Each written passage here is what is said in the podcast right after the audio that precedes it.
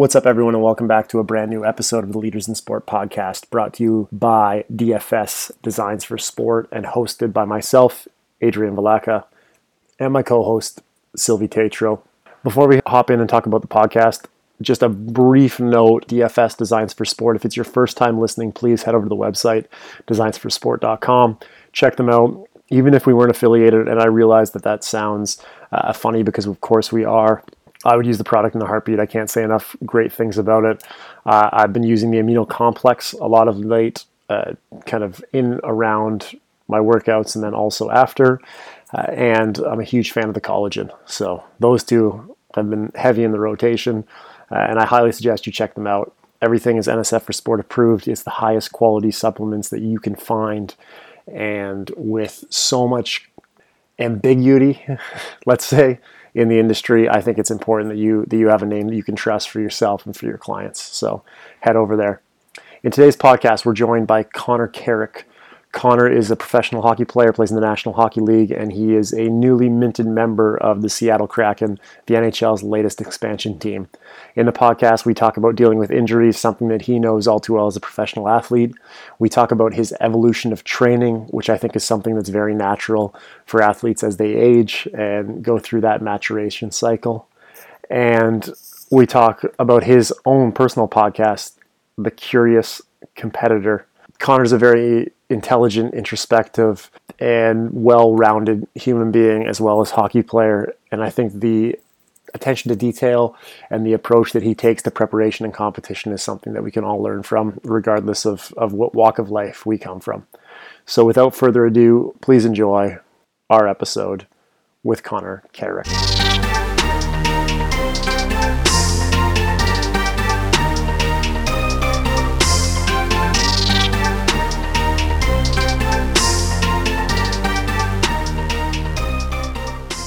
Guys, welcome back to another episode. Uh, we're so excited to be here. We're really excited because we have a uh, first-time repeat guest. So, uh, you know, when when a when a new when a new series airs and they bring a character from the old series back in. Uh, so, Connor, thank you so much for being here. We really appreciate it. Uh, no, I I, uh, I don't always get invited back places I've been, so this is exciting for me too. Did you have? I, I, was thinking about this yesterday. Did you have the nickname CC ever growing up, like Connor Carrick? Did that ever? Yeah, yeah. C's. It would have. Yeah. It would have to. I don't know why I thought of that as I was as I was driving home today. But uh, Carrot when they were making fun of me as like a kindergartner. Connor Carrot was, I thought, the extent of you know kindergarten humor, and it, it hurt me at the time that you know I wasn't uh, I wasn't as thick-skinned as I am now. Yeah, you hadn't played in the in the Never Happy League, so you weren't ready That's for the truth. It. The Never Happy League for you know in Toronto of all places. Uh, you know, yeah. trial by fire. So yeah, so we we initially touched base when you were playing in Toronto. Actually, uh, since then you've you've you've made a trip. You've headed you've headed back home, back south of the border. Uh, you've also started your own podcast, The Curious Competitor, which we'll touch on. Uh, and you've got you got a little one on the way. Yeah, no kidding. Um, it's a lot. You know, couple changed. couple trades, couple surgeries since we've last talked. Got the baby on the way. Talk about you know, poor use of leverage. Imagine if I had launched a podcast during my time as a Toronto Maple Leaf, I might have been burned at the stake with Lou Lamoriello and Mike Babcock as GM, but certainly the ship sailed there, and you know, it wasn't meant to be. I think uh, character-wise, I'm a little bit different person than I was then, and maybe more of an actualized version, I guess I could brag about, and uh, a lot of exciting stuff, and hopefully, hopefully, an announcement of a season soon, and, and be able to air out all the work we've been doing you know, during uh, quarantine at home, training and that. Awesome. So there's there's a bunch of different ways we could go from there, but let's talk. We just had um, Drake Caggiula just had a little one at the gym uh, at our place. So Cash, Cash William Caggiula, Cash Bill. Um, what so, a name! That's awesome. yeah, yeah. Speaking of CC, so uh, what's been what's been the most uh, enlightening aspect of preparing to be a father? Oh gosh, I think uh, just doing the mental check. I'm a pretty passionate guy. I get obsessed about a wide array of topics. If anyone follows me on Instagram, you'll see me, you know, brag about my coffee routine. To um, I'm very into my dog. I'm a, I'm a hyper involved dog father, and I think it's just been a bit of an exhale. Like everyone that every parent I've run into explains this transformation and this trade-off they wouldn't give up for anything in the world uh, for this baby in, in exchange for I don't know uh, sense of personal freedom. Definitely sleep is something that a lot of parents you know tend to give up in, in order to have this child. And I think just exhaling like thinking about how much time and effort I devote to the things I'm passionate about now. And then I'm guessing I'll fall in love with this baby. We don't know if it's gonna be a, you know the the sex yet, boy or girl, but we're just gonna like put number one on top of all these things. It's gonna crowd out something. You only have 100% of your brain space, right? So I'm just like trying to imagine what my life's gonna look like then, and cramming for the test best I best I know how. And you're what's what's the due date? February 7th. So give or take, you know, they say with the first one, uh, it can take a little longer, although we think that's a little early. And, you know, we figured during a pandemic with the most limited amount of job security I've ever had was the perfect time to have a baby. So, so that's what we're to do. And uh, Lexi, my wife, has been feeling great, uh, you know, sleeping great, eating well. So as a, as a husband, it's been good to, see that this hasn't worn too heavily on her. And, I don't know, tried putting a dresser together last night, which was, you know, maybe the beginning of dad mode and, and trying to do that, which wasn't always my forte. I wasn't uh, real craftsmanship type of kid around the house. I would usually find a reason to shoot pucks or something. my dad asked me to do a home project. So no getting out of it now. That's it. You're locked in. Uh, speaking, of, speaking, of, job security, uh, since we last talked, you've you've traded, you've gone through a couple of teams. Uh, now you're in Jersey. You signed a two year deal last year, right? Yeah. That's a nice feeling right now, eh? The... I mean, sometimes you get it right. And, you know, I was really excited about the way that when I'd first gotten traded to Jersey, I was just coming off a broken leg. I'd missed like, you know, 12 weeks, whatever, with Dallas. And I was really hot about that one because I knew I was on the ropes there a little bit in Toronto. And then was expecting a move out of training camp, happened. End up in Dallas and playing well, and then get hurt and so that whole time I'm getting hurt, I'm just, you know, trying to reconsider, you know, how, how I can train in season for, you know, preparation to come back when that's time. And then was moved shortly on to Jersey and played well enough to get a two year deal. But uh, last year, we all know, you know, kind of how tough it was in Jersey for us. And um, just excited for whatever's next. Just to give you an idea, the, the, you've been around enough NHL. So we're uh, at least amongst defensemen, always is trust, right? You're just trying to establish trust with your organization, trust with your coach. And I remember, you know, the night I'd broken my leg in Dallas was I played 22 minutes that night. And so it happened in the first period. And I broke. I wasn't moving real great, but I was. I don't know. I thought it was a strain or a bone bruise or whatever.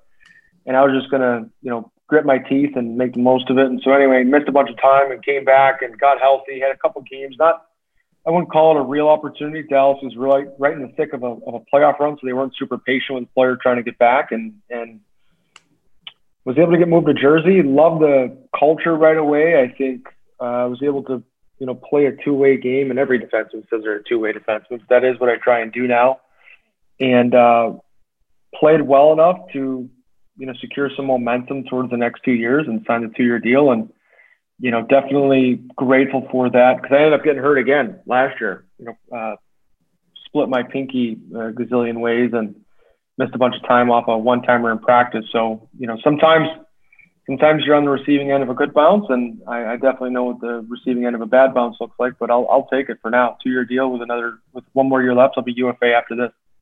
What uh what what's gonna happen? What do you think? What's your I mean, no one's got a good guess, but what's your best guess here? For the NHL season? Yeah. Well, I'm going to score 50. No, I'm just kidding. I'm just kidding. yeah, I, that's what kidding. I like to hear. Yeah. Um, you know, uh, my guess is that we we play because I do feel that I know the owners are, you know, there's a bit of a clawback going on, you know, where they're they're trying to reposition themselves. Um, but we this conversation has been had, and I understand that these binding agreements can be, you know, pretty forceful by nature, and yeah. I, I, we did just put pen to paper. So my guess is that, you know, we went into this agreement with the league proposing it uh, in full confidence of being of, of taking a good guess at the worst case scenario, the medium case scenario, and the best case scenario. I mean, the worst case scenario being, let's call it an entire season without fans, looks promising that a, a, vaccine is getting close. I have no idea how distributable it is. I'm not, I'm not in that world, the big pharmacology, believe it or not. And uh, so my guess is that we play some sort of a uh, of a shortened season because I understand you know we're trying to sneak our season in before the playoffs, or I'm sorry, before the Olympics.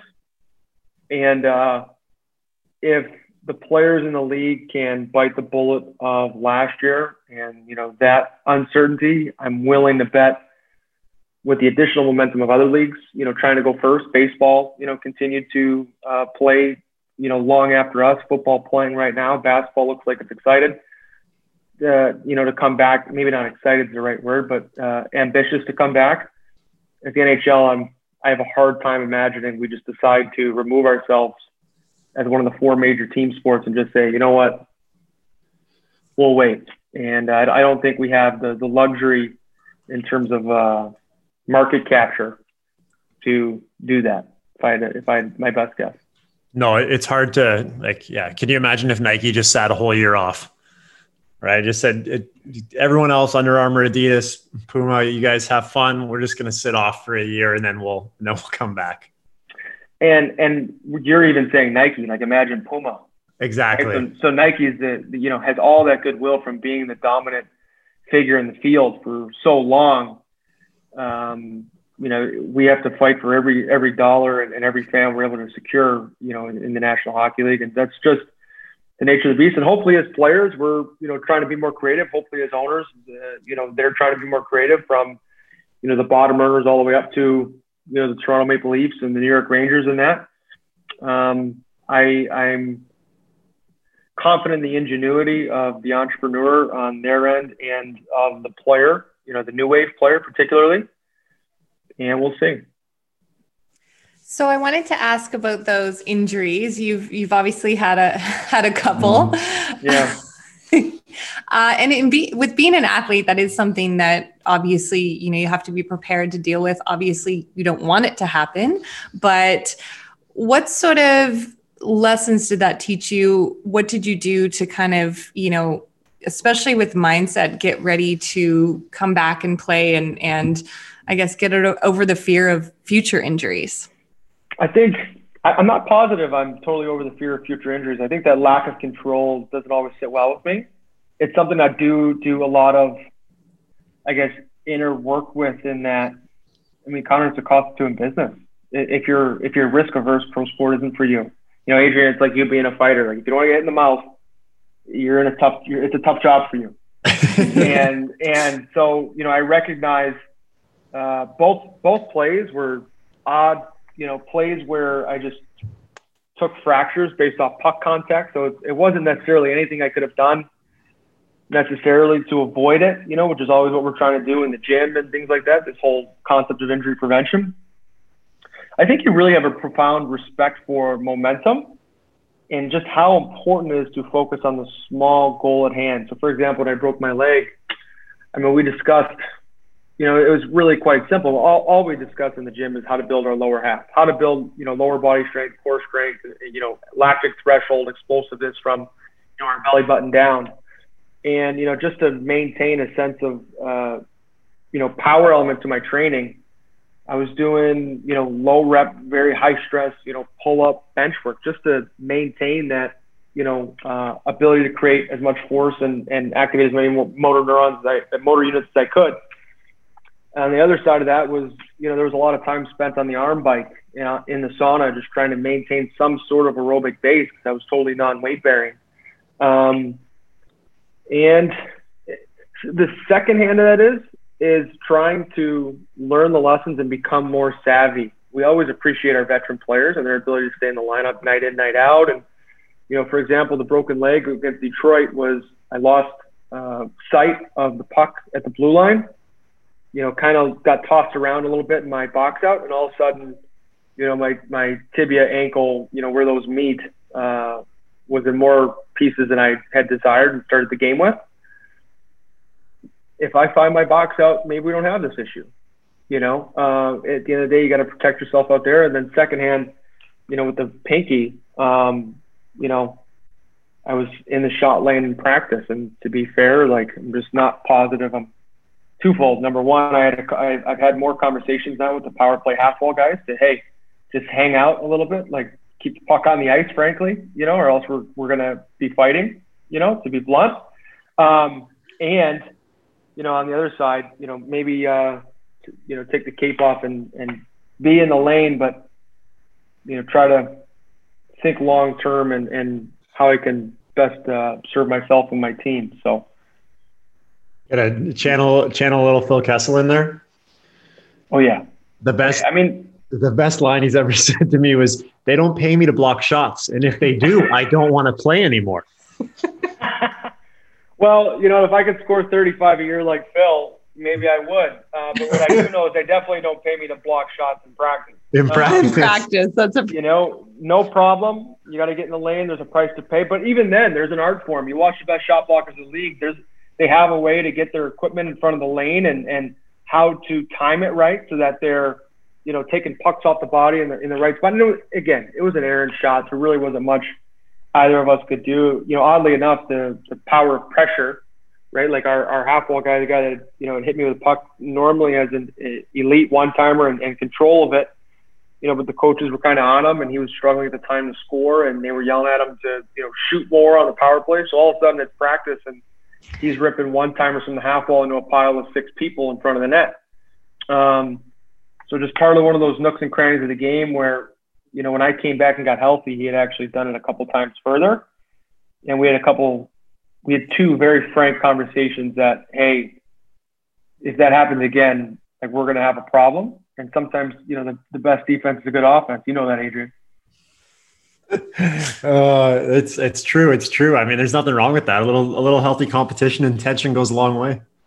That's it. I mean, I, I just told him if you hit me with another 100 mile an hour slap shot, um, we're going to fight. So that's where that sits as it stands. Yeah, so coming from your teammate, it's a different different conversation for sure.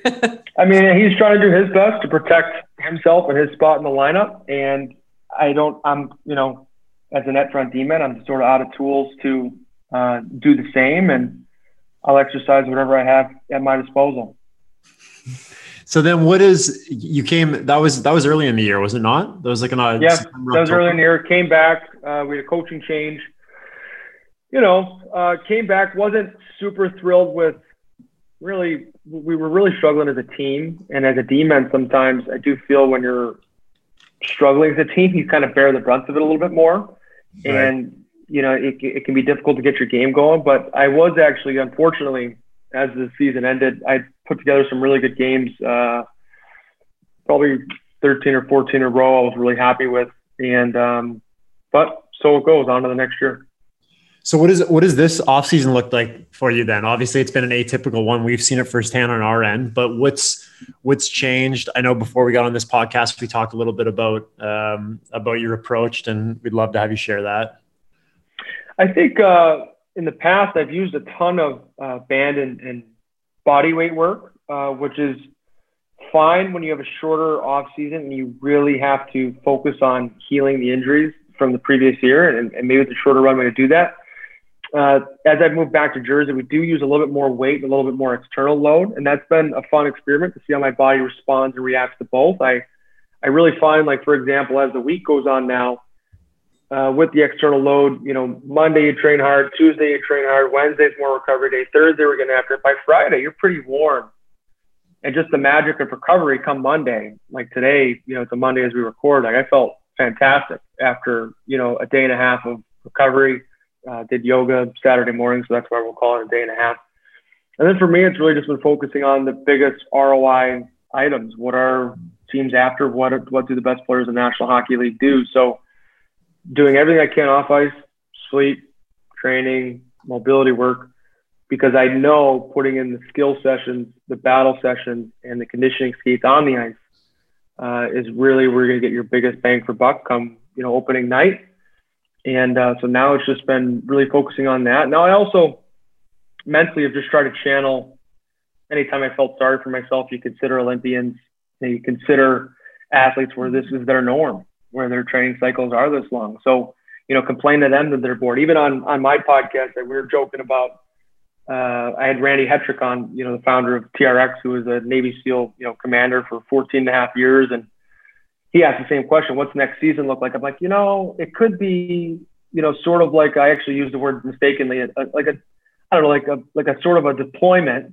I don't know why I use this word, uh, into, you know, these bubbles where they put us up at a hotel and, and, you know, we play all these games and thinking to myself, I'm like, complaining about the loneliness or the, the, the, the prospect of playing in front of no fans to a guy who did 14 and a half years in Navy SEAL, like, I'm willing to bet most military guys would be like, you know what, sign me up for the Ritz. I'll take it. And uh, so it's just a good dose of perspective. Perspective, and, yeah. Yeah, and that's been that's been you know really my focus. That's good. So right now, I guess with the training, do you so you work out five days a week with one day of yoga? Yeah, about so four days where there's you know more of a structured lift. You know where the the warm ups written out um, it's a pretty consistent base with with variances in terms of tempo and some of the coaching cues. Uh, so it, it's a pretty well-oiled machine in that it, it, once you become familiar with the program here in Jersey, you are sort of able to culturally everyone's able to, to do their best on their own with with minimal uh, need for a coach to coach every rep, which is great. And then on Wednesdays, I just do more of my you know, I have a I have a power plate at home. I'll sit on that for a while, which I really enjoy. I'll do some of my you know rotational lunges and some of my eyes closed, you know, sort of vestibular work in that, and um, some bear crawls and and yoga. And I'm not positive it's actually exactly what's best for recovery, but I enjoy it, and at some point that counts for something too. So, well, I think that counts for most, to be honest. Do you track your recovery in any way? I think I saw you use the Oura ring. I wear an Oura ring. Um, I used to use an Omegawave for a bit and just found that waking up and then staying in bed for an additional five minutes became tedious to a point where I'd rather just go on with the actual preparation for the day. And this comes back to that conversation of ROI, right? So for me, mm-hmm. I enjoy the metrics, but at the same time, you're not going to get Michael Jordan's not thanking, you know, his Whoop uh, you know, for tracking all of his, you know, metrics come uh, Hall of Fame time and for, for all his championship rings. So for me, it's been a little bit of like, listen, the new wave is great, but the tried and true, like there are answers laid out right in front of you if you pay attention to them. 100%. And what are those things that you pay attention to? I know uh, we can get into a lot of detail on your, your sort of routine, which I do want to get into. But yeah, what are some of those recovery markers? Like, I think we are really obsessed with technology, and I think it can give us a lot of great information. I personally have tried the Whoop band and that type of thing. And I think it's it's great that these things are available to us. Um, but it can take us away from obviously just how we're feeling on a regular basis and checking in with some of those um, yeah, just how do I actually feel?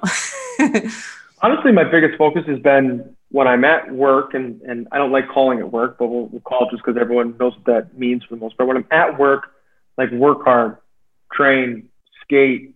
Uh, I usually have like a little journal where I'll keep uh, notes of whatever particular skill work I've been doing. So, say for example, I've been doing a ton of one timers, maybe just to rotate the other way on a, on a if I've been doing one timers Monday, Tuesday, come Thursday skate, I want to just do a, lot more backhand play just to get rotating the other way to, to limit any imbalances. And similar, you know, with the Whoop and the Oura ring and that, like you also, I think I just have to know my personality. I can get pretty obsessive and addicted to the numbers in a hurry.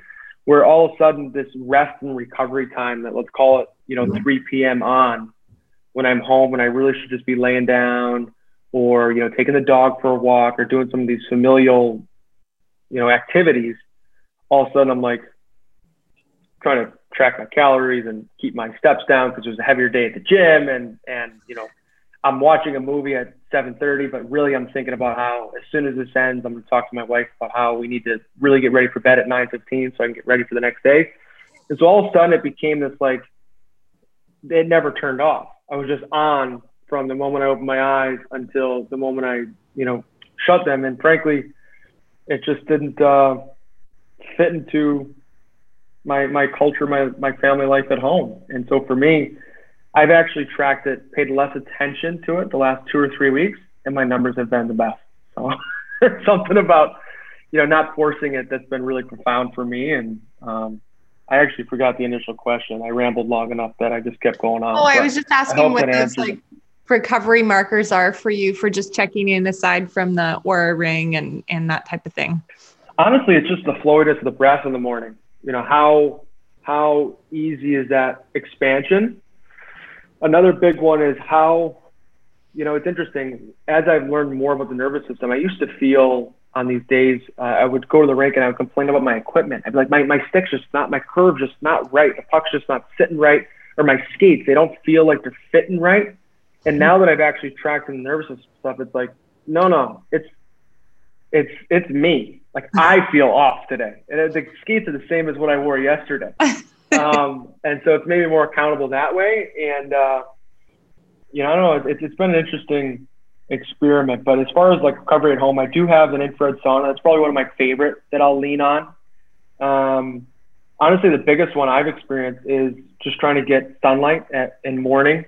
You know, going for a little walk, uh, and then you know we're podcasting. What is it? You know, three whatever, three forty as we're as we're doing this. We'll you know wrap up four four thirty whatever. Like you know the sun's going down around five, so I'll try and sneak out for a walk thereafter. And as long as I get those two cues, you can flirt with all the you know uh, technology in the world for recovery. Sleep, like sleep set It's secret sauce. I, there's no other way to put it. So I will, you know, sell my soul from you know 3 p.m. on to just secure a good night's sleep, whatever that looks like. For sure. Is that uh is that when you stop drinking coffee, or is coffee just for the morning? coffee, I do one cup. I try to do five to eight ounces in the morning. I probably bleed up to 12 most days because I lack discipline. I'm a glutton and I love my coffee. Um, oh yeah, I know. We uh, I love watching your coffee rituals on Instagram. I try to. I try to inspire people, I guess, to improve whatever touch point in their life that they can. And, and coffee is a simple one that most people do every day. Then I'll do the odd, you know, noon coffee, but what, after that, I really can't. I'm pretty caffeine sensitive, uh, and I really don't need help tapping into some of those stress hormones that coffee can help me with. I can get there on my own just fine. Um, you know, so I, I, do try to have a, a, good cutoff there. How many how many sticks do you have in your locker? Sticks? Yeah. right now I have six. You have six. I have like at but at, at at like at the rink you'll have like six on average. Oh yeah. I just this is this is there's I don't know if it's correlation or not, but the guy I noticed that the guys that that overthink the game often have too many sticks in their locker too many sticks, you'll notice different heights. Um, you know, check the the you know the collection of tape in their stall and things like that. If yeah. they switch back at all, if there's a white and a, and a black. And my my whole thing is like, I that's an interesting argument, right? Like uh, a lot of coaches will talk to these players who may be hyper analytical or overthink or superstitious, and they'll say, you know, hey, think less or or do this. And and my challenge is always like, no one's going up to the guys that aren't very thoughtful, frankly, just aren't all there and are, are telling them like, hey, I really need you to be smart. Like I need you to think more out there. um, so I think it's this, you know, this whole miscast where we're not really addressing people's true strengths and weaknesses, and we're asking them to be something, you know, frankly, yeah, yeah. Like so. For example, for me, I've just channeled all of my, you know, creativity and, and the hamster upstairs. I've said, you know, all right, it's been years. You haven't necessarily slowed down. So I've done two things. I've like forced this meditation habit that I, you know, considered a hobby for years. Like it's just it's like my training now. It's not something I leave. It's something that's non-negotiable. It's scheduled. And then the other side of it is I kind of give it this, you know, landscape to roam free called, you know, the podcast and Instagram world where like, all right, you want to go create and think and, and, you know, consider the infinite amount of possibilities out there. Go do that because when we're at the rink, like I need you to focus on like three things and that's it. like break a puck out, gap, uh, you know, and, and whatever else. We'll, we'll stick to those two for now. But no, it's it's good. It is uh, it is interesting. I've just been in so many over the last like two years. I would say I've been in so many locker rooms, and I always walk by the stick rack now, and then and then just ask a couple of questions. So that's why you know you know a guy's really in trouble when he's got more than one brand. Yeah. When he's got like, okay, fine. You want you you want one brand, but maybe you're tinkering with a new curve or whatever. Fine. You know, your body does change during the season. Like I remember, I came back from a shoulder injury, and I, you know, for whatever reason, just wasn't putting as much torque on my stick, and I was like using as low a flex as I had in my career, and it was great. And then all of a sudden, a couple weeks went by, and I was up to full strength. I'm like, I can't use this thing. Like I don't know how I'm playing with this stick. Um, so it was a temporary fix. Uh, but I mean, I've played with I I've played with those guys, and, and normally the guys having good years don't have multiple brands in there. Or three different so, curves. There's three different curves. I'm like, what? Oh, like, oh yeah. Like how? Like when? is that based on you the? Know the problem is with that is too is all of a sudden you get in this blender where curves, similar to almost how you uh, profile your uh, your steel and your skate, yeah. Uh, they're good for certain things. So like yeah. Alex Ovechkin's curve is unbelievable for that that one timer from that slot. You know, he uses an 82 flex. He's a big man. I've used that stick. All of a sudden, I use it and I feel like I can score 60 from that spot. They haven't put me in that power play spot. But if you ask me to like break a puck out, total nightmare. Yeah. Um, you're lost. So, you know, you get in this circumstance where you're like, man, I, I'm, I'm a, my, my shot, like I, I really feel like my wrist is uh, a lot heavier and, and, it's just getting off cleaner with the bigger toe curve. And all of a sudden, you're like, yeah, but I, I can't make any plays for the neutral zone. So like you end up in this like this trade off world where you're just trying to plug holes in the boat. And, right. Well, you shot you shot 40 at practice, and then you got in the game, and all you did was make passes. So now, like now, what do you do? I know. Yeah, we talk about this a lot as players, and I, I've done it where I've grabbed guys, right, you know, teammates, and, and just said, "Hey, man, like, I don't know what you're trying to do with that stick. Like, you got to cut that out. Like, that's got to go. Um, that's just frankly not what's needed of you, not the way you play. I, I've seen you shoot with it for a week. Like, sure, your shot looks great, but like I, I'm, I can't even tell what skate you're going to put my path in. Uh, you know, you're just putting pucks in my feet all day. Just, I need you to cut that out. And vice versa. I've had guys grab me and be like, "Hey, man, it's not the stick, pal." it's not it. Well, speaking of speaking of the hamster wheel, that is a good transition. Tell us a little bit about the podcast podcast has been a blast. Holistically, how can we use curiosity as a fuel to enter into the world of lifelong learning and growth? And I guess uh, we joke about it on NHL planes where you'll see a guy, you know, reading Tony Robbins or, you know, Brendon Burchard or whomever, these adversity reads, right? Um, you know, or the, the, the self-help section. You know, you usually don't see the guy on the, that's on pace for 50 that you're reading the self-help book. Usually the guy that's, you know, in on the lineup or, or fighting an injury kind of thing. Well, that's been me the last couple of years. So I've been able to do some homework, and it's been a, a good place to engage in these conversations. I was resistant to the podcasting world. I think my initial interaction was actually coming on the Championship Lifestyle podcast with you two. And then I bookmarked it. I was, you know, trying to read more and, you know, less Netflix on the plane and, you know, more reading and things like that. And then my wife, Lexi, told me, she's like, you know, I really think you'd like this podcasting medium and I told her to kick rocks. I'm like, I got enough hobbies going on right now. I don't know what you're talking about. And then finally, I don't know what started it, but I couldn't believe the level of information and the, the quality of professional that was available to, to learn from via podcasting. And as soon as I started to listen, I, I couldn't stop and I couldn't stop regurgitating at home to the point where there's a conversation like, hey, Connor, you, you just, you got to channel it somewhere else. You got to start your own or something. So here we are. Yeah, I love it. It's uh it's such a great opportunity to to you know obviously have conversations with people that are uninterrupted and you you do really get to be exactly that curious competitor. I love that name. Uh, yeah tell us about how you came up with that name. I think it's something that i realized was a strength of mine that not everyone is this way. No one ever you know that it was part of what's allowed me to meet the the people and you know the trainers and the skills coaches that I have in my career. And I just realized it's something that made me different, and it was something that I kind of it was a part of my personality that I'd wished away for quite some time. And you know, I don't I forget uh, what psychologist sort of coined it, but when you're like not integrated with the dark side of your personality, when you when you aren't aware of you know uh, like here's your strength and there's what it costs. What's that scene in the Queen's Gambit? Like I related totally to that uh, when you want to miscast parts of yourself, like they'll lurk in the shadows kind of thing. Um, and so I've been able to really feel more myself in, in doing that. And I think that it allows me to cover any topic with any person. Uh, so it's kind of a license to, you know, show up as a, as a beginner's mind and say, I don't know much about this area and, and help me understand. Well, you're not supposed to in hockey too, which is interesting, right? Like personal branding in, in the sport of hockey is, uh, is in seeming juxtaposition, which is hilarious because on the like, I mean, it makes no sense to me like as an ex outsider perspective. Like if you're a team and you have characters that have plot lines then your team garners more attention and makes more money. And if you're a player who has fans who care about him then you stay in the game longer. Like no one's a better example than pk you obviously you, you, you play with him this year. Like he's got he has he has a personal brand in a way that most people don't in hockey.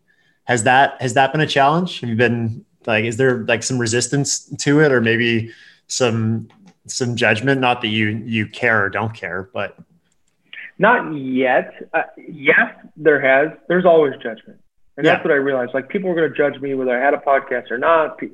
You know they'll judge you for anything. And so finally i just decided no one really has my best interest at heart other than me um, so to be blunt everyone else can you know fuck off and, and i'm going to do you know what i want to do that makes me happy and uh, I mean, look at my podcast. Look at the number of guests. You don't think I'm tapping on teammates and, and asking them to join? The percentage of, you know, let's call them uh, outside professionals in comparison to hockey players. It's not easy to get guys to open up. And to be fair, they've been, when they've done it in the past, they've been chastised. So for me, I, I don't totally get it, especially when the conversation comes around for escrow. Like you know guys usually get pretty fired up about escrow. It's like yeah but what have you done to solve the issue? Like what have you done to show the to, to showcase our game? What have you done to grow the game? That's a short conversation most parts. Uh, in basketball you know in in football like you've seen these contracts balloon versus you know uh, you know what's connor mcdavid making what what was Jaromir Jagr making 12 years ago i don't know I, I think as players we have to wear that. Um, there's a price to be paid for uh, that level of privacy. You're you're you're leaving opportunities and, and networking and and people you can meet on the table, which is fine. Uh, but it also doesn't allow you to, you know, frankly, throw a fit about the size of your contract in comparison to other sports. Uh, no, absolutely. Sure. I mean, you you have you have you have such a unique opportunity in that you have you have a platform that you got not for free, but you got before you realized what was required to build a platform. You, know, you did it as a kid, and you did it. In did it as a kid. The right? reps that really mattered. Uh, you deal with some trained pros all the time. Like, okay, an hour worth of uh, skating lessons at the age of 26. You know, uh, what I would trade to have access to the resource I do now as a nine to 15 year old when I was really you know, developing my athletic nervous system and my my habits. Um, you know, that's when you're really built as a player. And to be blunt, like I I show up at the rink every day, you know, trying to be my very best, but I can't name the last player that all of a sudden at 26 went from skating the way I do to skating the way that Connor McDavid does. Uh, it just, you know, frankly hasn't happened. So, uh, you know, I, I think you, we're definitely benefactors of work done in arrears um, and I think that, you know, as pros, we're always trying to sharpen the sword and, and be the best we can. Uh, but part of this was also I am preparing for this, this podcasting, this relationship creation. I, I, the word network feels dirty, but uh, when you're able to create, you know, real friends that are able to lobby for you in the future, or you know, wrap their arm around you, you know, come retirement time, I'm trying to have the same approach where I'm hoping that the work and the foundation laid now is able I'm able to you know use the platform come whenever my retirement is from now. You know, could be five years, could be 15, hopefully closer to 15. Um, but I know that you know those relations and those skill sets take time to build, and and this is part of that process. For sure, and you and people people pick up the phone when you're still playing a pro sport. They do, and it just sounds more desperate when you're done. Like you know, hey, I used to play and I I got bored uh, you know, I want, hey, would you want, you know, you want to come on a podcast versus anyone that's lived a day in pro sport understands the power of leverage. And, uh, you know, to be fair, I, I think that leverage and exponential growth, I think, is what's most important when you're trying to build a, a personal brand and really personal business and, and, and whatever I want to do when I'm done. Yeah, absolutely. And I think it's such an important point that you mentioned, you know, what happens after retirement. Because a lot of the time, you know, not only are some, you know, players not often thinking about that long term because the present is exciting and it's there's a lot of opportunity and there's a lot going on so i think like that brings us into the nutrition talk of you know kind of getting that stuff earlier and you know obviously as as a nutritionist i'm constantly trying to work with even like young young players to to get like let them understand I didn't have this information as a young athlete. A lot of the players that I work with, you know, didn't have access to sort of the same information and, and how important it is to consider that, you know, whether you make it pro or you don't, there's things that you need to do to kind of have that longevity piece um, and kind of help with uh, with the present moment of performance, you know, and, and how do you how do you get the most out of your regime right now with performance in keeping longevity in mind? So, can you touch just? I know you're huge on nutrition. I'm going to ask you about broccoli sprouts because I know we have that in common. Um, but yeah, can you just talk about how you? Yeah, I know you're very into nutrition. How you meld those two things together: performance, and then obviously thinking about longevity and your family life and everything with with nutrition loaded question, but that's okay. Both both the podcasting and personal development and the nutrition world for me, uh, my interest there was really born out of fear.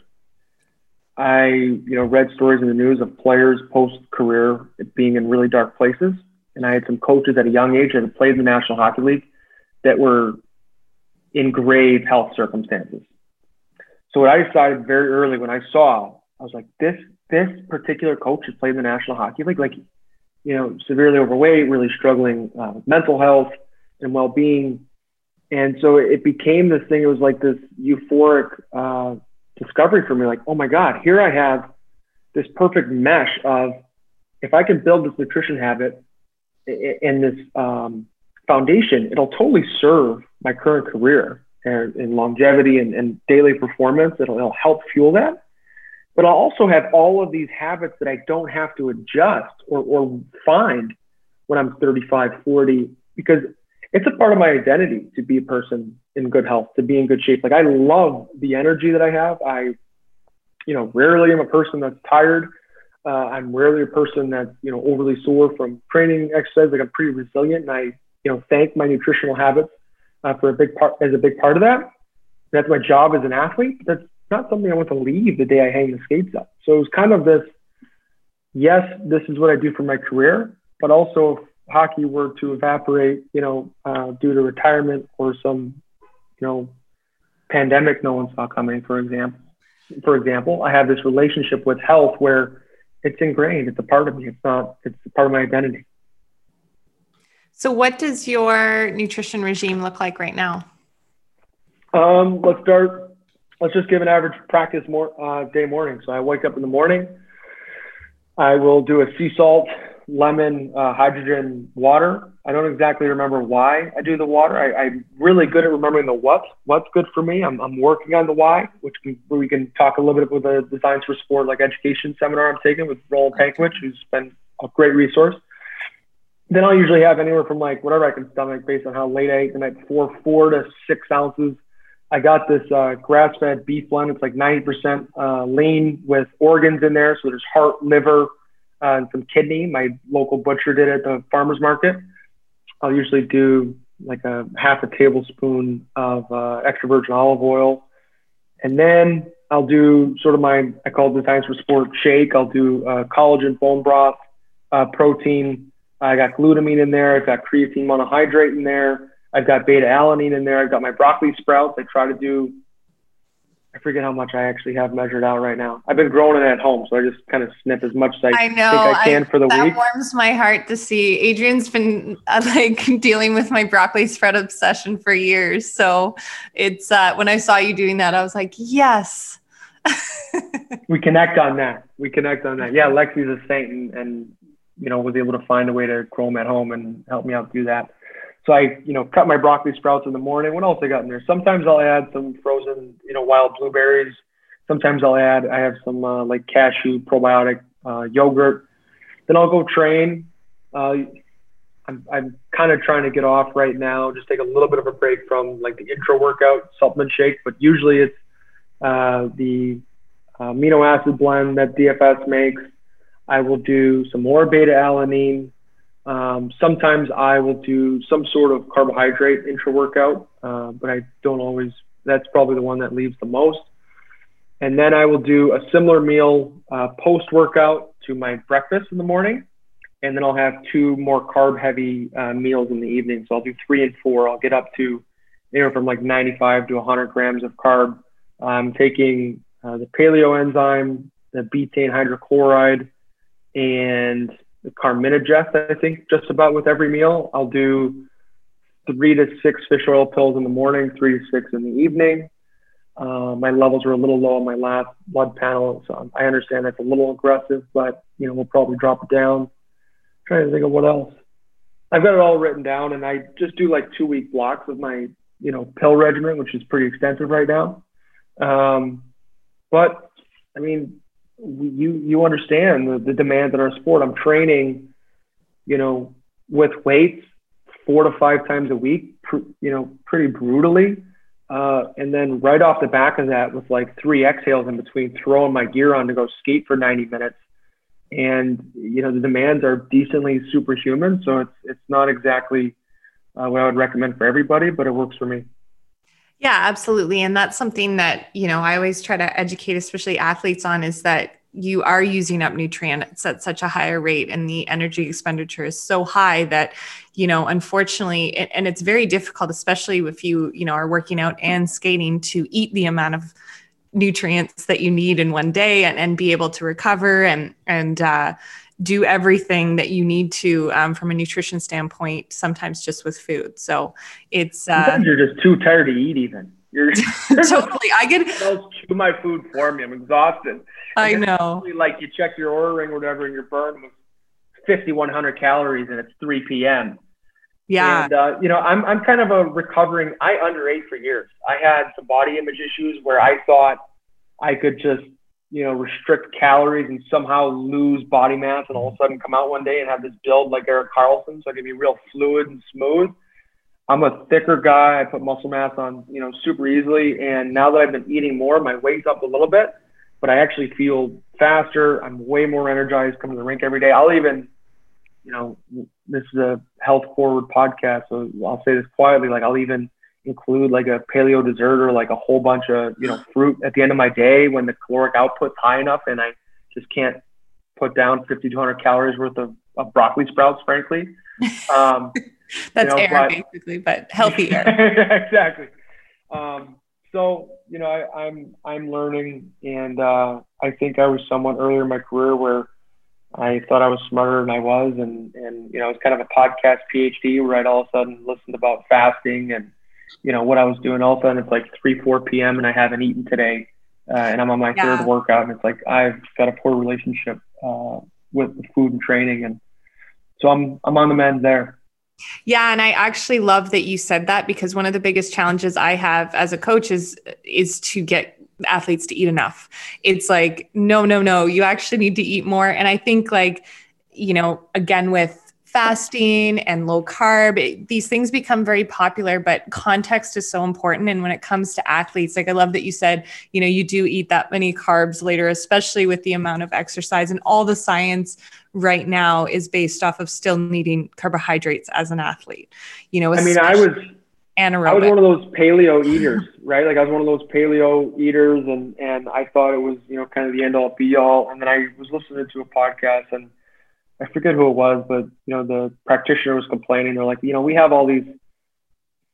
She was riffing on, you know, CrossFitters at the time. So we have these CrossFitters that claim they want to eat this paleo diet. Well, let me ask you about your lifestyle. Like, do you think in paleo times they were hang cleaning 52 times a week?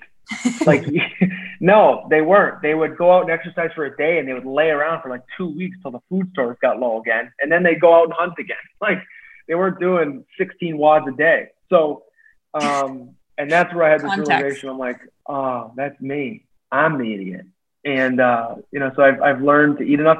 And what's amazing is I had this relationship with uh, binging where I would, you know, kind of deprive, I wasn't have taking in the caloric uh, content that I needed really Monday through Thursday. And then Friday, Saturday, Sunday, I'd be ravenous and, you know, uh, really reaching for foods that I wouldn't consider, you know, good for me at, at poor times. It would be, you know 9 p.m. and had a big dinner, and all of a sudden I'm hungry again, you know, on a, on a Saturday night or Friday night. And I think my body, you know, your body keeps score longer uh, for longer periods of time than you think. At least in my experience, I feel. Oh, for sure. Yeah. No, I I love that you said that because uh, yeah, I get asked about a lot of different diets, and it's always, you know, interesting to have those conversations with athletes because it is different, you know, and you always have to consider what's best for the timing, the time of the season for sure. You know, if you want to try some fasting in the off season, you know, if you're trying to cut body fat or whatever it is, you know, there's different there's different ways that you can do that at different times but i think uh, the context is so important and like in season is usually survival mode, right? Like it's, it's just trying to get the most out of your recovery between um, and not getting into that exhaustion state, right? So um, I'm so glad you said that. well, it's just trying to save an athlete out there from, you know, frankly thinking that they're professional when they're not. And, you know, we do have access to great resources. You know, people like yourself, um, you know, I have trainers that I've worked with in Chicago. We have a great team here in New Jersey um, you know, you, you can't, uh, you know, biohack yourself into, you know, the Hall of Fame. Like there's some principles that, you know, are, are at play here. And, and I'm not going to be able to, I mean, how many hours have you put into nutritional study and practice? Like I can't, because I listen to six, you know, biohacking podcasts, replace someone of your expertise. And that's what, you know, frankly, as a player, I was trying to do at the time. I thought I knew better. Well, it's an interesting, like that you, you've, I mean, you you've hit it. You, you, hit the nail on the head. You understand. You understand that your body is your asset, and if you lose it, then you then you no longer have a way to provide for yourself and your family. That's a, that, I think that's one of the most uh, misunderstood aspects of, of pro sports. It's like I was talking about my financial advisor even the other day because we were talking about you know the training costs. We've had a ten month off season versus a three month normally. You know, so by nature, you know, you're going to be paying for your own food more often. Where an NHL club, you know, picks up the tab come camp time. They're going to be, you know, paying for trainers. You know, their their time, you know, they're in the gym. They're they're not there for free, and it's how they feed their family, that kind of thing. And there was this conversation around cost of living versus cost of doing business. Yeah. And it's the cost of doing business. If you want to be a pro athlete, if you you have to invest in your body and your craft tremendously. Um, and you are, have to seek out the greatest return on investment type items uh, and focus there. So, I mean, Sylvia, that's really where I'm trying to get with the nutrition uh, and and health component is. So it's it's so it's totally unconscious. It's, it's just a habit that's not even focused on anymore. So instead of listening to a podcast on recovery or whatever, or, or reading a book, it can be more, you know, some of the sexier stuff, skill development um, you know, maybe a, a, different mental component of the game that, you know, I'm trying to, so that over here, it's my relationship with my health. It's just something that's automatic. It's not and something I really have to award a whole ton of extra brain space to. Oh, for sure. It's, it's, it's critical. If you, if you spent, I don't know, if you spent a hundred thousand dollars a year on your body and you earned an NHL minimum contract, that's the best return on investment that you can find. Right. And obviously you don't spend a hundred thousand, but it's like, like people it's would up there. Yeah, people it's up there. I don't know what the number is, but it's a lot. Like I look at my credit card statement every month. You know, it doesn't say Nordstrom. It doesn't say. You're up there with LeBron, eh? I mean, I don't know what it would be if I, you know, frankly, was LeBron, and that's, you know, kind of the world. I, I mean, I'm sitting here in a in a room. I've got, you know, a personal infrared sauna. I've got this uh, power plate here. I've got a TRX in the closet. Like I'm in a little, you know, uh, condo in in downtown uh, Hoboken, you know, New Jersey. I can only imagine if you know I was able to have this like compound I dream of, of you know, a little, half ice rink in my backyard. You know, what's that cost? I don't know. I haven't looked into it yet, but I'm, you know, I'd, I'd love to after this next deal have that be something on the table. Uh, and, and we can talk about X's and O's and, and what you're making versus what you're not. And at the end of the day, you have to honor the once in a lifetime opportunity that is living out this dream. Who's to say that you don't end up like, you know, Ray Bourque and play, you know, 30 seasons in the NHL? I'm making, you know, I'm exaggerating, but that 31st year is the year you win the cup. You, you don't get that opportunity if you're out of the league by then, you know? So I can be a has been the rest of my life. My goal was never necessarily and this isn't to say to spend frivolously because I think every athlete has that fear of being that guy. You know, I ended up on the broke documentary. Um, but like, you know, if I were to retire at 40, like my goal when I first started playing hockey was never to retire, and never have to work again after the age of 40. Like, and that's how a lot of financial advisors will, will think like, well, and will speak. And I get it. That's their job and that's what you hire them to do. But like my goal is to maximize this, this, this, this asset, this body that after I retire, no one really cares what it does. You know, you might be, uh, you're, you're, you know, win the strongman at your local gym or, you know, and, and those things are all important and fun. Um, but I really am in the middle of a once in a lifetime opportunity. Yeah, absolutely. I think uh, that's such an important point because people don't get it that it, it it is your body and if if you're not taking care of it it's like there's there's big consequences. And huge. And what i found more importantly than anything is there's people who can offer shortcuts shortcuts on time shortcuts on reps. And that's where i'm at in the stage of my career. Like i can't afford to have skates that you know aren't overwhelmingly productive i can't have um, you know ice time where you know, there, there's a lack of focus. I can't have training sessions where, you know, I don't get better. It, really is a daily struggle to get, you know, one tenth of 1% and whatever that number looks like, uh, better. And, and I find the power of working with a professional be something I have more respect for now than ever. So, what does your team of professionals look like right now? You said you have a strength coach, skills coaches, you're... So I have Ian Mack, Ian Mack in Chicago with Tomahawk Science. Uh, we've worked together for years, and and he we have a good team down there. We work with a DNS practitioner who's in the gym um, two or three times a week. Igor, and I honestly I love Igor. He's this big monster of a man, and I don't know how to pronounce his last name, so I'll, I'll spare him. Um, on here, the Serbian last name he's got, and then uh, I work with Adam Oates you know, skills instructor who's out of uh, Toronto. He's, you know, outstanding, you know, really interesting, unique perspective on the game and, and the way that he trains. And, you know, I know he was recently on like 31 Thoughts and, you know, can be a little bit of uh, an abrasive personality. But, you know what? I'm not afraid to challenge anybody I work with either. Like that's something that comes with the territory. If you're going to work with me, I'm going to ask why a lot, and we're going to get to the nth degree of why you think what it is, and I'm either going to walk away convinced or still questioning. Um, in uh, Jersey here, we have Joe Lawrence. He does an awesome job. Um, you know, it's, a, it's, similar to I used to train uh, with sort of like a Cal Dietz triphasic training program when I was younger. It's similar to that where we use a lot of the I think it's called French contrast would be the you know the style of training. Yeah. Um, so I'm really enjoying that. And then uh, I think I'll cap it there. And then I'm, I'm considering you know who to go with on my nutrition next. I think with uh, Roland Penkowicz, we've been talking about what our plan would look like. I had a relationship with this Parsley Health, which was like a functional medicine yeah, yeah, yeah. med service, which was awesome out of uh, New York and really great in terms of the way that when you're able to work within the medical system, just the way that they could order tests and get, you know, phlebotomists to your house or whatever uh, was really cool. And, you know, because normally it was something I was always doing outside where, you know, you're getting your NutrEval and you've got to go, you know, find somewhere to take your blood on your own and that kind of thing. Uh, yeah. So it's been it's been a, a different, uh, you know, sort of thing there. And I think I would have a little bit more of an established relation there if I hadn't gotten bumped around a little bit. I was working with, uh, you know, Sam Gibbs in Toronto was handling all of my, you know, nutrition and things like that. And then, you know, that kind of got out of town. That relationship got, you know, harder and harder to maintain. Um, yeah, it's my team. Awesome. Awesome. Yeah, I think it's uh I encourage everyone athlete or non athlete to have a have a health team and I'm sure you have a lot of uh treatment people as well. Um chiropractic, massage, that type of thing. Maybe Yeah, not out in Jersey as much. I had a I had an all-star team. I felt like when I was in Toronto and then when I was in Dallas I had uh you know Scott Herrera was this osteopath I was seeing down there.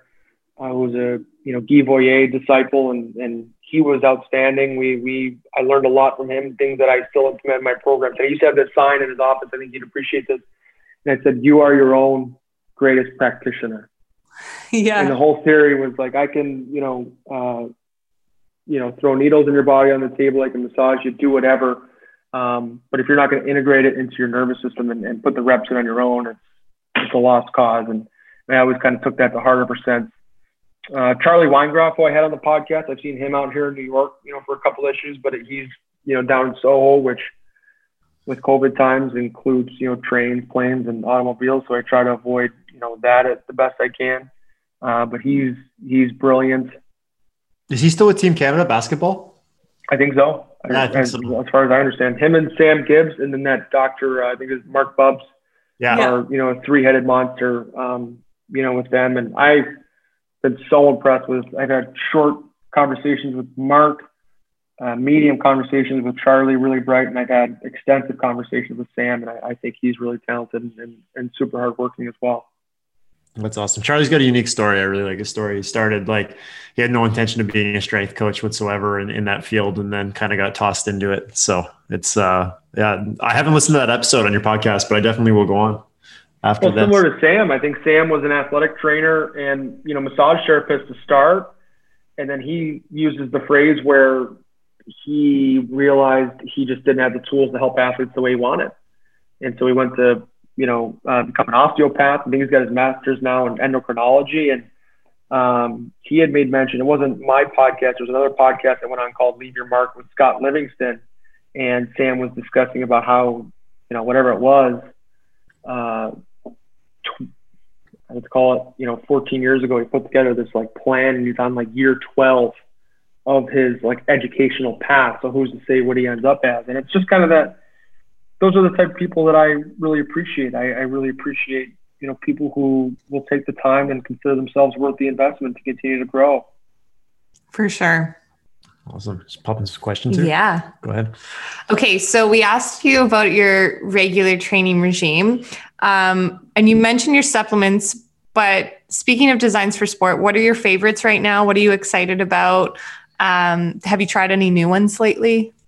I think my favorite is that uh, pure paleo. Like I was totally, I couldn't, and I asked uh, Jordan Boxer, the guy who, who had brought me on, to send me the amino acid profile just because I was curious, right? Like everyone raves about whey protein, but I don't currently do the best right now with dairy, and and you know, I, so I kind of asked and was impressed with the amino acid profile. I noticed the leucine was a little bit lower, but I, I really liked it.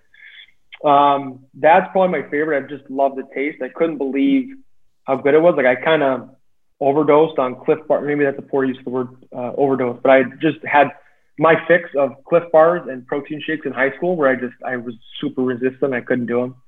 Um, yeah. I'm gonna try that uh, the Paleo Reds and the Paleo Greens. I saw it on your feed, so that's yeah. my next order. Um, anything sleep. I think uh, I forget the name of the sleep formula, uh, but those are some of my favorites. And then the liquid GPC. I think that's something that you just don't see NSF often. And you know that little quick hit of, of brain function and focus, that that sharpness, right? That's something that I'm uh, imagining. You know, I'm a player in the NHL, but there's nights where I play 12 minutes. It's not so much a physical exercise anymore. It's more mental acuity and how sharp can I feel and how in flow can I feel. And I feel uh, really good with those. And then I think the mag, the neuromag, the magnesium is huge for me. That's something that uh, even with my wife, she's noticed directly. She was kind of an anti-pill person. She just doesn't do well with you know pills and doesn't enjoy them. But she's noticed a huge change in her quality of sleep uh, with magnesium. So now I'm kind of her uh, ball boy when it comes to her magnesium dose at night. She'll be like, "Hey, can you go grab me my, you know, the three pills of magnesium?" I'm like, "Yeah, sure, you know, no problem." And uh, I, I would say those couple. Yeah, no, I'm a I'm a huge fan of of all of their magnesiums, and that there you know there's different types for different reasons, but yeah, the Neuromag, the threonate is such a such a unique blend, and uh, I think it's yeah, I think it's very important to you know have different different targeted supplements for different purposes, right? And so you know I think that's the biggest thing with especially with athletes because you know sports nutrition in the past has been considered supplements. Like it's like very much you think sports nutrition, you think supplements. And I think um, Designs for Sport and one reason we're so excited to get involved with them is they're really melding the health of, of athletes and, you know, obviously these types of things and targeted supplementation as opposed to just, you know, take creatine. Creatine's great, but there's also a wide variety of quality and reasons and, and that type of thing uh, and context, right? So, yeah, and even the culture of the team that we've been able to, you know, I've been able to learn from, whether it was, um, you know, talking with Jordan about how you know, he works in the supplementation industry. It's what he does for a living. But like, you know, hey, forget your digestive enzymes for a meal. Like you're gonna live. It's gonna be okay. You know, this this this constriction versus flow, right? This this stress state, or you know what? Hey, it's gonna be all good. Like, you know, Michael Jordan was crushing pizza the night before he, you know, uh, and getting the flu before he goes and you know beats out the Utah Jazz. It's sort of allowing room for that athletic stubbornness. I think is really important, and and I have to consult a little bit with Roland just on exactly what's in the product in all the different products and the particular quantities of of the supplementation because I was someone that I always wanted like my program. I wanted here, here's your health program, here's how you should eat. I'll see you in six months. Well, I don't do that in my training. Like the body is always changing. So you have to invest in looking under the hood. And I know it can sound frustrating for people that are just starting out trying to find answers, you know, for their athletic uh, well-being and, and, you know, health and performance kind of thing. Uh, but for me, I'm someone that has learned the appreciation of revisiting and reevaluating at a later date. And that's kind of where I'm at right now, which is part of the reason I'm hesitant to, I guess, offer the full regurgitation of what I've been using and taking. For sure. And, you know, that's always my answer too. It depends on the context and what your goal is and what's going on. Like, there's, you know, uh, for instance, the off season is an, a great time to focus on things like gut health, like those, you know, kind of rebuilding, as opposed to the in season, which can be a lot more breaking down in a lot of ways. Yeah. And so it's, you know, it's it's an opportunity to build up a lot of areas where you wouldn't do that. You wouldn't try new things in the middle of your in season to be like, you know what, I'm just going to try this gut health thing before game day and see how it goes. but totally agree. Totally agree. Got to make room for the tinkering. Yeah, exactly. Uh, what what books are you reading right now? What's uh, what what's book am I reading? I got one over here. Bringing up baby. The uh, yeah, it's uh basically this woman goes over to uh, France and Paul Pamela Druckerman is her name, and basically plays the role of you know Julia Child, where she brought French cooking over the United States this woman goes into you know cultural French parenting, and it was an interesting book that just kind of showed up uh, for me. I've been I'm doing an audio review of Naval Ravikant. I'm finding every podcast this gentleman has ever done and unearthing what he has uh, to say and, and think about. So that's kind of my audio version. What else am I reading right now? I have far too many books open right now. Oh, uh, Belfry Hockey. Darryl Belfry sent me his book. That's probably the next one I'm starting. I'm most excited for that one from a sense of there's not a lot of books, at least that I found. I'm sure they're out there on like how hockey's coached and trained from, you know, previous times. And I know you both being in the strength world, like, you know, the old school, like German and Russian volumes on training, like how cool would it be to be able to go back and see some of those? And I know you, you, you can, uh, but I'm most excited for in, in reading Darryl's book is like, okay, here's a bookmark of what was considered cutting edge and you know new wave for you know 2020 hockey coaching. And i'm just excited to read it and remember it you know plan it and, and reconsider what coaching looks like hopefully maybe coming the time that i'm coaching you know 10 15 20 years from now. I think, uh, I mean, there's a assistant strength coach in Edmonton, Patrick Love, um, who is an unbelievably um, smart, smart dude. He also has one of the best genetics in the world. This guy doesn't lift a weight for five weeks, and he is dieseled. He looks like he's like he's been cutting for a competition. What's the the Bo Jackson? Uh, what do they say about him? I, I forget where it was that I saw the documentary. I think it was called Bo Knows, and they're like, it was like a friend of his was like Bo because he, he walked into his house and he had this weight room. It's like Bo, like who are you fooling with a weight room? Like I've never. We've played on teams. I've never seen you touch a weight, not one time. And he was like, uh, I don't know. I guess I, Bo Jackson, I think people would expect me to have a weight room in my house. So I, so I put one there. that was it. I'm a strength coach. People expect me to work out. so. Oh, it's so true. So yeah, so so Patty's got uh he's got some great like some really great uh, ideas and thoughts on it uh, in terms of like hockey and and the development of hockey. And we were we were kind of comparing notes and chatting. And I think one thing that martial arts does really, really unbelievably well is skill development. And one thing they do terribly is nutrition and strength training. So it's like the inverse. Whereas like so many of these sports, hockey, I would consider one of them, they're unbelievable in the back end. Like strength training, nutrition, uh, hydration, all of the data. But when it comes to when it comes to the integration of individual players up into team practices, like it like something's missing. Like it Something's doesn't. missing. I mean, I've I've I've thought about it for a long time. I have uh, some viewpoints, but I'm in the game that you know, frankly, I can't offer. That doesn't come backhanded with some judgment there. And there's an easy track record of who I played for, and I do feel, you know, as players, we're acutely aware of, of coaches that we feel particularly prepared for after practice. You know, in going into a regular season. And then there's been other times where, you know, after main camps and, you know, after extended weeks of practice where you just don't feel as sharp uh, and, and ready to play. And like the number one thing that I think I would consider is this element of uh, stress or decision making. And there's just not a lot in a practice. And there's this hyper focus on like skating and, and, and where it's almost like a workout, you know, Yeah. uh, versus, I mean, how many shifts you actually play in a game where you're really under physical duress? Ideally, not that many because you're able to influence the play early enough and, and execute a proper line change, you know, so you're not in a compromised position. Uh, otherwise, you're just chasing the game all day. And like, we'll go through entire NHL practices We're not one guy will miss a pass. Like, you know, maybe there'll be a couple passes missed, but like, when's the last NHL game you've seen where every single time a team touched the puck, it was tape, tape, tape until the next whistle? Yeah. So, so somewhere in there, it almost be like as if you went through an entire, you know, MMA uh, fight camp and never got struck one time.